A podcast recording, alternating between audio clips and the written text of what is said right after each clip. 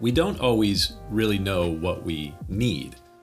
We may feel like we know what we want, for the most part, we do, but we have such a limited view of how things really are or how they ought to be, which can sometimes make prayer a challenge. Now, if we believe that God is God and that He is omniscient, omnipotent, and sovereign, then, as the Apostle James wrote in the New Testament, when we pray, we ought to say, If the Lord wills, we shall live and do this or that. But in Isaiah 38, the king of Israel, King Hezekiah, he didn't do that. And again, we have this interesting situation in which it appears that God is moved to do something by the prayers of a man, Hezekiah in this instance, that God would otherwise not be inclined to do. How powerful are our prayers? The determinists and the hard Calvinists, if they are carrying their ideas out to their logical end, they don't think that our prayers are very powerful. So they have a hard time with passages like this. And when you look at passages like this, you either have to conclude that our prayers have power or that the scriptures are just not to be taken at face value. In the midst of all of the turmoil that King Hezekiah faced in the 14th year of his reign. He also was severely sick and he got some pretty bad news. It's recorded for us in Isaiah chapter 38, verse 1. It says, In those days that Hezekiah was sick and near death, and Isaiah the prophet, the son of Amoz, he went to him and he said, Thus says the Lord, Set your house in order, for you shall die and not live. Now, aside from the fact that Isaiah had a horrible bedside manner. Could things really get any worse for Hezekiah? His nation was under siege. One by one, his walled cities were being picked off and conquered by the Assyrian Empire. He's trying to manage insane circumstances. And then he gets severely sick in the midst of all of it. And God's word through the prophet was, Get ready, you're going to die. We've already established that Hezekiah was a prayerful man. So, Isaiah 38, verse 2 says, Hezekiah turned his face toward the wall and he prayed to the Lord and said, Remember now, O Lord, I pray, how I have walked before you in truth and with a loyal heart and have done what is good in your sight. And Hezekiah wept bitterly. And God heard and answered Hezekiah's prayer. And he told Isaiah the prophet to return to the king with a message. In Isaiah 38, verse 5, God said, Go and tell Hezekiah, Thus says the Lord, the God of David your father, I have heard your prayer. I've seen your tears. And surely I will add to your days 15 years. I will deliver you and this city from the hand of the king of Assyria and will defend this city. Now, again, this appears to be a situation where God's plan and God's will were changed by the prayer of a man. And I think it is right and it is good that we understand that God is sovereign, all powerful, all knowing, almighty, immutable, unchanging. And yet, we should also recognize that he hears and answers prayer. And apparently, he sometimes changes course. Now, do with that what you will. For some people, they really have a hard time with it.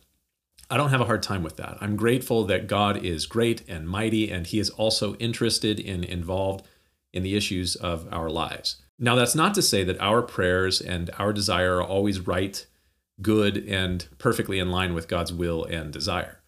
If I were teaching a class on prayer, I would tell you that one of the purposes of prayer is to bring our will into alignment with God's will. The purpose of prayer is not to bend God's will toward my will. Jesus exemplified this when he himself prayed, Father, not my will, but yours be done. That said, when God said to Hezekiah, Thus says the Lord, set your house in order, you shall surely die and not live, was that God's will? It seems as though that was God's plan. So if it was his plan, was that his will? I can only assume that it was. But then Hezekiah prayed, and God said, I've heard your prayer, and I'm going to give you 15 more years. Now, I'm sure that Hezekiah was happy to have 15 more years. Who wouldn't want 15 more years if you were on your deathbed with an illness? That effectively doubled the length of his reign as king, though I'm not entirely sure I would want to know the day or the year that I was going to die. But this brings again to the surface another huge issue having to do with the will of God. Like I said, it seems to me that God's will and his plan was Hezekiah's premature death, but God was moved by Hezekiah's prayer to extend his life by 15 more years.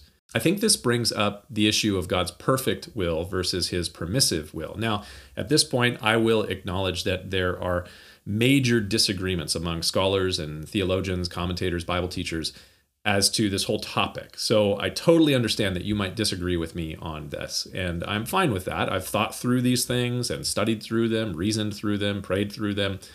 And, and I do think that it is clear God is almighty, God is sovereign, God is all knowing and all powerful, and He has sovereignly chosen to give us grace to permit us to do things that are outside of His perfect will.